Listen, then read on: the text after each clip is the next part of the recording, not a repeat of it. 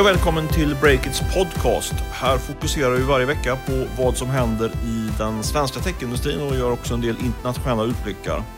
Jag heter Stefan Rundell och har dragit igång techsajten Breakit, bland annat tillsammans med Jon Mauno Pettersson som är med mig här i studion. Hur är läget Jon? Det, det är bra tack. Själv då? Jo, det är bara bra. Det är huvudet upp och fötterna ner brukar man säga va? Uh. Vi har en liten ingress som vi brukar ha varje vecka och den lyder så här att den, den här, i den här podden ska vi, tänker vi oss faktiskt kommer lite avslöjande. Uh, bland annat kring den uh, tidigare så uppmärksammade konkursen i låneförmedlaren Trustbody. Vi ska också prata en del om e-sport. Kommer det någonsin att bli en stor affär där, rent kommersiellt? Och så berättar vi och avslöjar faktiskt King-grundarnas första stora gemensamma investering. Det blir i en hundapp.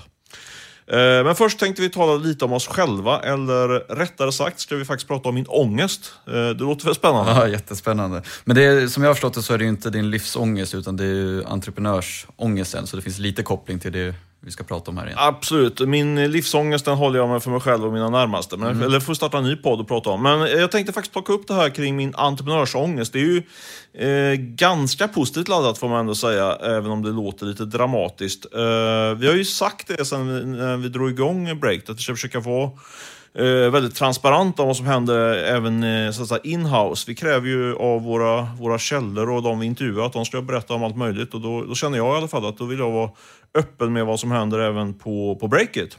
Eh, och eh, just nu skulle jag säga att vi står eh, inför ett litet dilemma som många av de intervjuobjekten som jag har intervjuat tidigare stått inför tidigare. Eh, helt enkelt om man ska gasa eller köra på som vanligt. Och då, när du säger gasa, då pratar du om att ta in mer kapital på kontot ungefär? Ja, i princip så. Uh, är det tomt på kontot eller vad händer? Ja, halvtomt. Nej, men det, det finns det, det, Vi har faktiskt knappt rört det riskkapitalet som vi plockade in här för uh, ungefär ett år sedan var det väl. Mm. Uh, men vi hade, jag, hade, jag, Olle Aronsson då, som också varit med och dragit igång breaket, vi hade ett möte med vår största externa ägare som är Staffan Persson. Och eh, vi resonerar lite grann om framtiden kan man säga. Och eh, förenklat eh, är det väl så här att vi har väldigt bra momentum då på, eh, i, eh, i trafik, trafiken på sajten. Det ökar väldigt fort. Vi har ungefär 80 000 unika besökare i veckan. Eh, men jag känner mig, och jag tror Olle håller med mig om det, jag vet inte vad du, vad du tycker om det, men vi har ju, jag tror att vi har en potential att gå, eh, växa ganska snabbt eh, ännu mer. så att säga. Jag tror att det, det här är ju ingen vetenskap, men jag, jag har en tro att vi kan dubbla den där siffran till uppåt 150-160 000 unika i i eh, veckan. Och då har vi en väldigt bra affär som vi kan kapitalisera på. Vi har ju, redan nu har vi ju ett, eh, ett positivt kassaflöde, lite grann beroende på hur man räknar. Men då är det frågan, alltså kärnfrågan, apropå gasa eller gneta på så att säga. Om vi då ska gasa på och anställa fler människor, producera mer innehåll och eh, på en kortare tid komma upp på, till de här 150 000 unika. Eller om vi ska safea lite grann eh, och gneta på och sakta men säkert ta oss upp till, till de siffrorna. Det är väl ungefär där som, mm. som vi står idag. Ja, men det låter som att det finns ganska tydliga fördelar med att ta in pengar men samtidigt finns det väl någon baksida också tänker jag. Mer press på bolaget och på dig själv som entreprenör? Ja men så är det ju. Alltså, det uppenbara är att vi förmodligen då kommer bli utspädda som mm. det heter på finanssvenska. Alltså att om, om investerarna går in med, med pengar så kommer våra andelar, inklusive din eh, ägarandel, minska lite grann om vi inte själva puttar in pengar. Och, eh, jag för faktiskt ett samtal med min fru om detta, eh, inte så framgångsrikt, att vi ska öka belåningen på vår, på vår bostadsrätt som redan är hyggligt belånad eh, för att putta in pengar då, om vi hamnar i det här scenariot. Men eh, eh, det är inte säkert att hon är med på det och skulle hon vara med på det så ökar ju risken radikalt för mig också liksom som privatperson. Eh, samtidigt kan man ju argumentera för att det är en risk att inte gasa. Man kan ju liksom bli frånsprungen av konkurrenter och eh, sen tror jag också att det finns en risk att man blir för försiktig. Eh, att det finns så att säga pengarna på bordet som man borde, borde ta på så snabbt som möjligt. Liksom. Inte, alltså, de pratar inte om att man skulle plocka in pengar, riskkapital, utan men när man plockat in pengarna så kan man gasa och snabbt vinna de här eh, läsarna, vilket man kan kapitalisera på och tjäna mer pengar i slutändan helt enkelt. Så är man försiktig så får man inte in de här läsarna tillräckligt fort och tjäna mindre pengar. Så Men är du övertygad om att det finns en korrelation där med pengar, fler läsare? Ja, det är jag rätt säker på faktiskt. Vi kan ju tänka oss att och, utveckla sajten på ganska många håll. Just nu är vi ju mycket fokus på på hårda nyheter, egna nyheter och intervjuer och analyser. Men det finns ju en massa annat material som man skulle kunna ha på sajten som kommer generera mer läsning. Eh, vi har ju också, eh, på helger har vi, har vi inte full bemanning här på Breakit direkt, utan där, då, då går vi ner i tempo. Där finns det, märker vi att det finns stort läsarintresse för allt vi lägger ut egentligen. Så där skulle vi kunna öka trafiken. Uh, ja, men så det men äh, jag tänker så här då, är det så hemskt att, uh, att du späds ut och du som är storägare i mediekoncernen Breakit? Liksom? Nej, egentligen inte. Så är det väl inte så... Det är, väl, det är faktiskt inte den stora grejen om man ska vara helt ärlig, utan det är väl mer att jag kan känna en oro för att, att man eh, ska man säga? Alltså, man gillar ju det här med att gå runt varje månad. Liksom. Mm. Det, det, känns, det, känns, det är någonting liksom i, i själen som, som eh, rycker till i mig så att säga, när man tänker sig att man ska plocka in pengar för att, för att lite grann så konsumera lite grann. Men det är liksom att man lånar till konsumtion om man ska dra det privatmässigt. Liksom. Mm. Och det, det är väl det lite grann sådär.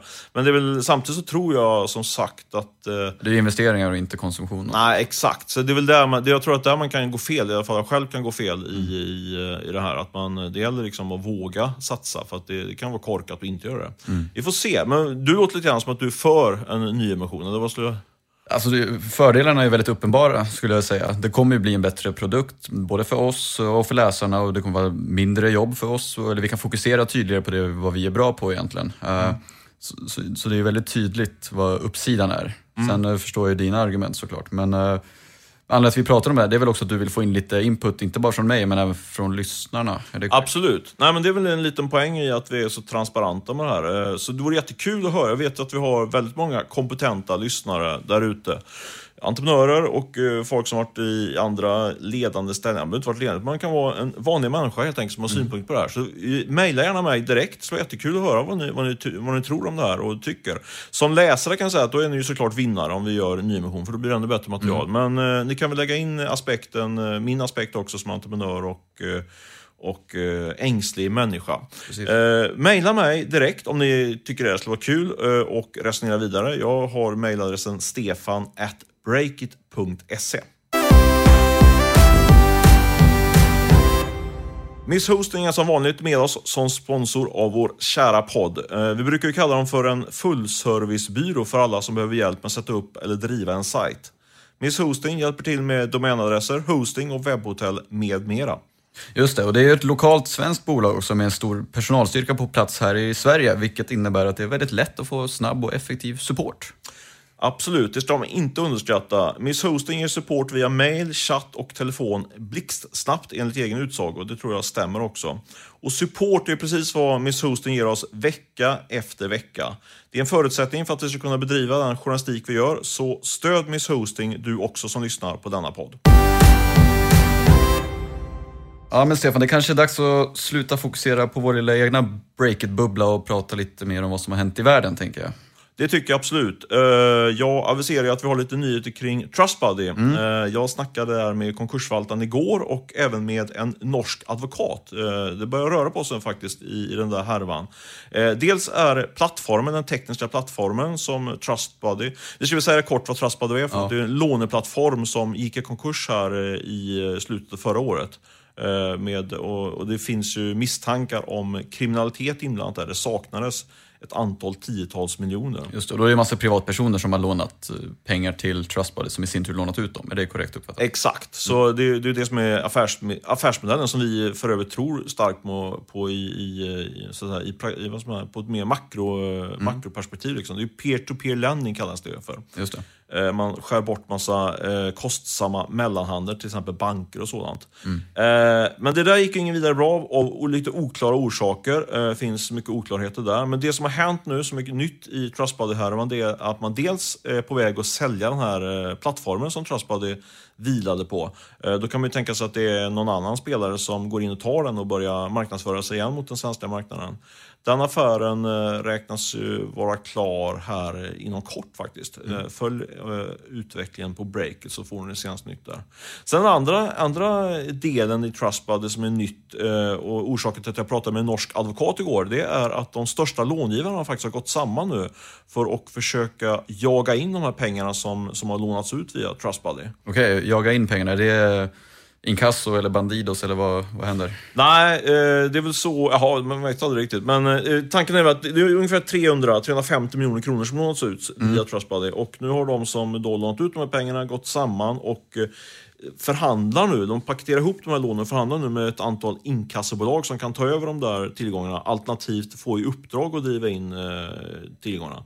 Jag hoppas att det inte ska ske med hjälp av eh, några motorcykelsgäng, det tror jag inte. Nej. Men det är en ganska stor, stor bulk. Med, alltså dels är det ganska mycket pengar, men sen är det tydligen över 40 000 som har lånat pengar via Trustbuddy som, som nu inte då kan känna sig säkra trots eh, konkursen. Då. De måste betala tillbaka pengarna. Just det. det här måste ju skadat branschen ändå ganska kraftigt tänker jag.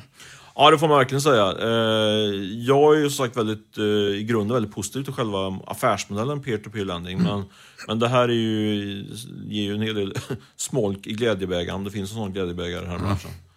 Nog om Trustbuddy. Vad har vi mer att rapportera om? Ja, för en tid sedan var vi ju först med att berätta om att King-grundarna har gått ihop för att trycka in en massa miljoner i svenska startups. Och nu kan vi avslöja deras första investering. Det är nämligen i hundpassningsplattformen DogBuddy som är än så länge lite av en doldis på den svenska marknaden kan man väl säga. Ja, absolut. Men inte så länge till. Vi ska rapportera om det här på breaket också. Jag träffade eh, faktiskt precis innan vi gick in här i poddstudion grundaren till det här startupen som heter Rickard Zettervall. Eh, han, eh, de har ju baserat i London. Det var där han drog, drog igång verksamheten. Skulle egentligen starta igång något annat där i London, men det, det lyfte inte. Och sen fick han den här idén som jag tycker verkar ganska så, så lovande. De har fått in eh, typ 15 miljoner kronor eh, från bland annat, förutom då Street Capital som de heter, King-grundarnas nya riskkapitalbolag, så får de också in pengar från gamla näringslivstungviktare som Claes Dahlbäck som tidigare var eh, VD på Investor och Viggo Karlund som varit på, eh, haft samma roll på Kinnevik. Eh, men nu är de på väg in i Sverige på den svenska marknaden och eh, idén är ju helt enkelt att man, eh, att man ska kan man säga, konkurrera med de här hunddagisarna som finns runt om i, i alla fall här i Stockholm. Eh, man sammanför, det är liksom som en Airbnb för, för hundpassning kan man säga. Man sammanför de som har hundar och de som vill ta hand om hundarna när, när de, de som äger hundarna. Privatpersoner då eller? Ja, precis. Det är en privat eh, plattform.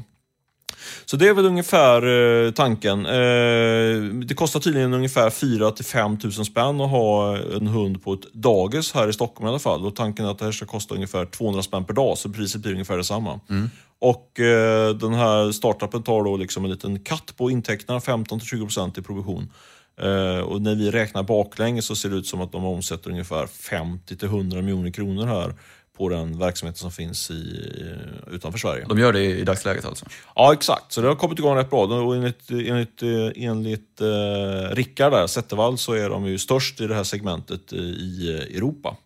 Vad tror du? Du som är hundfantast, är det här något som, eh, som kommer lyfta? Ja, men det är väl både potential och problem skulle jag säga.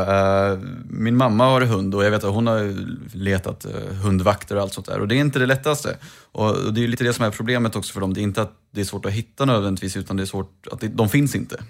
Vem vill gå och vakta en hund för 4 000 kronor i månaden? Nej. Det är inte självklart vem som är hundvaktaren här som ska kunna leva på de här 4 000 kronorna. Så jag tror att själva efterfrågan utan tvekan finns ju, men att just hundvaktarna är det lite brist på. Och det ska bli intressant att se hur man löser det och hur man ska få folk att vilja vakta andras hundar så att säga. Då får man 200 spänn per dag så är det en katt där på, så man får sådär 150-175 spänn ungefär. Då. Men klart, jag vet eh, min, eh, min kompis som pluggar, hon satt ju hundvakt och pluggade samtidigt. Så det var ju liksom, i hennes värld var det gratispengar. Just det. Eh, Så det går kanske att hitta, ja jag vet inte. Ja men det går nog, men... eh, För det är, ja, sant, jag är det är, med mycket, lite det är mycket pengar ut, ut, som man slår ut med varje månad eh, som privatperson liksom, för Absolut. att ta hand om hunden. Folk är ju villiga att betala för sina hundar, det är, det är man, många i alla fall. Sen Ja. är 4-5 tusen ganska mycket pengar. Hunddagis tror jag kan ligga lite billigare än så i alla fall. Sjukt, har de ingen maxtaxa på, på det? Som de, borde de införa för, för hundar. Har vi, kan ju vi glädjas åt, som tidigare i alla fall hade barn på dagis. Ja, men, eh, nej, men det är väl, jag, jag tycker det är jätteintressant. Och I Sverige har vi ju redan en aktör på det, Happy Tail som de heter, som finns här i Stockholm, som gör en liknande grej. Det är en blandning mellan Instagram och, och connecta hundälskare med varandra och även hundpassare. Då. Och där vet jag inte riktigt hur det har gått hittills. Jag tror de lanserade i höstas eller i somras. Jag vet att jag lät min mamma testa det och då hittade hon inte speciellt mycket på appen. Men det är väl det handlar ju bara om att få upp användarantalen och få upp folk som vill hjälpa till att vakta hundar. Men det, Ah, det är lite svårt tror jag, men Mm. det går ju säkert. Riktigt rolig detalj med de här Happy Tail. Mm. Är det så att uh, King-grundaren Lars Markgren eh, har investerat i den. Det tror jag vi faktiskt läste, måste vi erkänna, på, på vår konkurrent uh, Mm. det digital sajt här. Eh, men Lars Markgren, han, han tar ett stort bett om man får säga så, om man är från Göteborg på, på den, här, den här nischen. För han är ju också med då i, i, i Sweet Capital som pumpar in betydligt mer pengar, ska jag säga, i, i den här startupen som hette så mycket som Dog, Dog Buddy. Precis. Ja, men jag tror man borde försöka kanske rikta in sig på exempelvis pensionärer kanske, att börja rasta hundar. Mm. Problemet är ju att få en pensionär att börja använda deras app känns ju inte helt lätt. För de är väl inte de mest appvänliga människorna, 65-plussarna. Ja, alltså inte det. Det kommer mer och mer som är... kommer mer och mer, Ja. men just nu tror jag ändå det är lite bromskloss. Ja, där är annars liksom, där har vi folk som går hemma som säkert skulle kunna tänka sig att rasta en hund för några hundralappar per dag. Liksom. Ja. Eh, men uh, får man, hittar man rätt folk, så då tror jag absolut det kan gå. Vi får se. Spännande, Mm. spännande projekt som vi kommer följa här på breakit.se.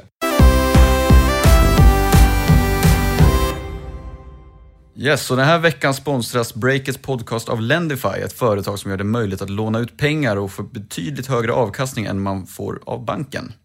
Och nu i februari så har Lendify ett erbjudande som går ut på att de bjuder faktiskt helt gentilt på serviceavgiften som de vanligen tar ut. Då. Eh, Det ger långivarna en procentenhets högre avkastning än vanligtvis. Det är inte förakta. Just det, och då är det också med att utmana bankernas gamla monopol på blankolån. Exakt. Tack Lendify för att ni sponsrar oss denna vecka. Tack för det. Men du Stefan, du gjorde ju en intervju med Douglas Ros här idag som har dragit igång det digitala mediehuset Nyheter 24. Eh, och det går bra för det. Absolut, det var ju faktiskt ett antal år sedan han drog igång det. Och, eh, men nu har, han verkligen, har verkligen eh, verksamheten lyft där. Han kör ju det här ihop med, med sin medgrundare Patrik Sandberg, tror jag han heter. Det var, var ett rätt omdiskuterat projekt i början, eh, men nu har de verkligen fått, fått fart på det. Framförallt omsättningsmässigt, men också kredmässigt, credmässigt, höll jag på att säga, för de, de fick ju, har ju fått något var ju nominerad till, till, något pris som eh, bästa eh, medieprodukt eller vad det var för något. Det var någon medietävling här förra, förra året som de, var, som de låg i topp på. Hur som helst, eh, vi fokuserar ju mest på, på pengarna i den här podden och de dubblar omsättningen och gör nu faktiskt för första gången en rejäl vinst. Tror ungefär 8 miljoner i, på sista raden på en omsättning på ungefär 200. Så det är ju helt okej. Eh, det där skrev jag om på break tidigare veckan, men det vi inte skrev om det var det resonemang jag hade med Douglas Ros kring deras e-sportsdel, där Fragbite är den största delen. Eh, jag och även Douglas framförallt kan man säga har ju håsat den här delen och sagt att det där är någonting som kommer att bli en stor intäktsgenerator. Men nu var han faktiskt eh, betydligt mer, eh, för att vara Douglas, mer negativ får man säga. Mm. Eh, han trodde liksom inte riktigt att det här kom... Eh, han sa inte att det inte kommer lyfta, han sa att det kommer inte bli så stort som man hade hoppats på tidigare. Eh, och då tänker jag på helt enkelt annonsförsäljningen då. Är, de har ju jättestora, jättestor räckvidd, framförallt bland unga killar då, som, som följer den här e-sporten. Men, eh, Ja, men Fragbite är ju ett e-sportsforum kan man väl säga. mm, precis, men så har de ju också tävlingar också som man, kan, som man sitter och, och tittar helt enkelt på när folk spelar e-sport. Då. Just det, och där har han noterat att det, det är svårare än vad man kanske kan tro att locka till sig annonsörerna. Absolut, de har ju jättestor räckvidd och då har man ju tänkt sig, alltså väldigt många som tittar på det helt enkelt. Och då har ju, har ju många trott att precis som till exempel i eh, mobilen, när vi började använda mobilen väldigt mycket så var ju annonsörerna ganska sega på att hänga med där. Så det var ett stort gap där som nu håller på att täppas till. Alltså att nu är det eh, relationen med hur mycket vi tillbringar, mediekonsumtionen vi tillbringar på mobilen och hur mycket pengar som läggs där, den är, den, det gapet har nästan eh, gått ihop nu så att säga. Men det tror, tror vare sig jag eller eh, Douglas Ros kommer ske här inom e-sportdelen då. Det är väl ungefär det som är poängen. Det är nästan en liten vändning i tron här om e-sport från din sida kanske, är det det? Varför är det så då? Ja, alltså jag tror att förklaringen är väl, om man, om man går in på det till att börja med, så är väl att nu ska jag direkt säga att jag är ingen, eh, ingen hängiven e-sportspelare, men jag pratar ju med, med de som, som är i branschen och, och om jag då ska kosta på mig att vara lite förenklande så handlar ju många av de här spelen om, är det ju eh, skjutspel helt enkelt. Att man, eh, att man eh, antingen är man en terrorist eller så är man en, på jakt efter en terrorist. Väldigt förenklat. Eh, och det, det, det sprutar blod och folk skjuter varandra hej vilt så att säga. Eh, och det kanske kanske inte är, om man då ska, med risk för att vara lite gammal, men det kanske inte är någon optimal annonsmiljö att synas, liksom, exponera banners och, eller videoinslag och så. Eh, och det tror jag är en förklaring till att, att det här inte riktigt, eh, aldrig riktigt kommer ta, ta fart. Jag tror att det kommer växa, men jag tror inte det kommer bli så att bara för att de har så extremt många eh, kontakter att sälja till annonsörerna så kommer de inte få, de kommer inte kunna kapitalisera på det helt enkelt. Det är väl min tro. Mm. Ja, men intressant. Ja, du låter ju lite gammal när du pratar om äh, Ja. dataspel. Du är ju betydligt yngre än mig, vad tror du? Nej, alltså, men jag om vill- du om du tar ett affärsperspektiv på det så att säga.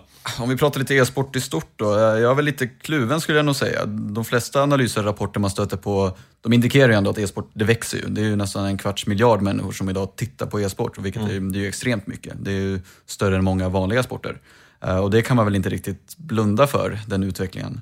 Men eh, problemet och potentialen är ju någonstans att man lyckas inte riktigt kapitalisera på det här. Jag tror det var MTGs VD Jörgen Madsen Lindemann som drog någon siffra om att 2014 så genererade en e-sportföljare uh, eh, ungefär 2 dollar i intäkter medan en vanlig sportsupporter eller fan 56 dollar. Så det är ju, Det är ju superintressant. För det är väl det, det, är väl det jag lite grann far in med den här liknelsen på eh, det här mobilgapet så att säga, som man ser täpps igen. Liksom. Och det är Mm. Precis. det som man, man verkligen tror som investerare. Liksom, att, oj, alltså man gör ju den ekvationen, jaha, då borde det vara uppåt en 25 liksom, på sikt. Men det, Nej, tror att det är realistiskt? Det är väl inte orealistiskt, men det, det gäller ju att skapa plattformar där man kan tjäna pengar. Fotbollen har ju till exempel sina arenor, matchdagsintäkterna, det pratar man ju mycket om i fotboll och tv-rättigheter och ja, merchandise och allt vad det är. Det, det, det finns ju väldigt tydliga biljettintäkter. Det är väldigt mycket tydliga intäktsströmmar, även fast kl- fotbollsklubbarna också går dåligt. Men eh, där finns det ju pengar.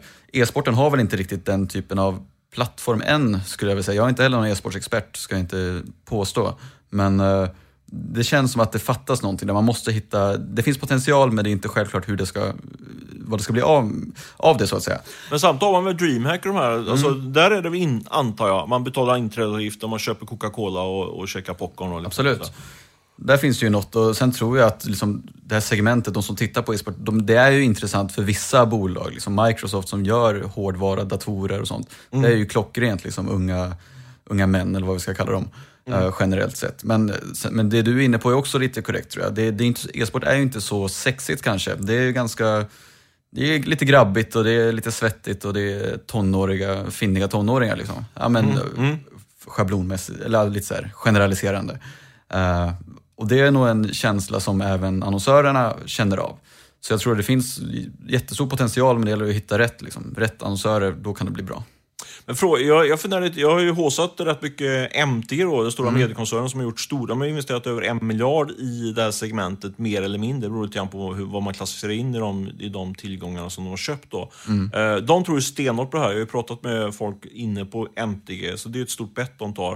Eh, och jag tror ju i sig inte att de eh, baserar, eller det vet jag, de baserar inte det här bettet bara på att de ska tjäna pengar på annonser. Men det finns ju ändå en liten brasklapp skulle jag ändå säga att, att, eh, att den här potentialen, eh, det är lätt liksom att, att gå fel liksom när man ser får den typen av uträkningar som du nämnde där med 2 dollar kontra 56 dollar liksom, eh, på intäkt per, per, per eh, så att säga, konsument. Så, Sen vet man ju inte vad, vad, vad som händer om tio år heller. Då är ju plötsligt de här 25-20-åringarna 30. Mm. Och om de fortfarande gillar e-sport så är det ju helt plötsligt en väldigt attraktiv målgrupp kanske. Eh, Så är det ju, fast samtidigt har ju, har ju MT, det, alltså, de köper ju så att säga lite grann på den, på den tron liksom, och där, där är vi ju inte än. Liksom. Så det, ja, eh, det finns en, en liten eh, en risk där tror jag i, i eh, MT-aktien i alla fall skulle jag säga. mm. ja, har vi något mer att rapportera om innan vi stänger ner här? Ja, jag skriver ju oproportionerligt mycket om Fingerprint. Jag har blivit en riktig Fingerprint-reporter. Jag gillar ju verkligen det bolaget. Eh, Gillar du klick också kanske? Ja, det är jag väl också. Men jag tycker att eh, det, det är ju en av våra riktiga stora tech-succéer. Därför tycker jag att vi på Breakit ska ha koll på det. Det. Eh, och eh, här idag, nu på morgonen, så... eh, Ja, det var du som skrev och, om att de gick ut med en nyhet som handlar om att man... De sensorerna som de, som de tillverkar, de kommer nu med en ny sensor som kan monteras under telefonens displayglas, vilket gjorde mig väldigt exalterad. Det är någonting som vi har rapporterat om och tidigare eller indikerat att de ska komma med och det ska nu lanseras på den stora mobilmässan i Barcelona nästa vecka. Okej, och det här fanns alltså inte innan?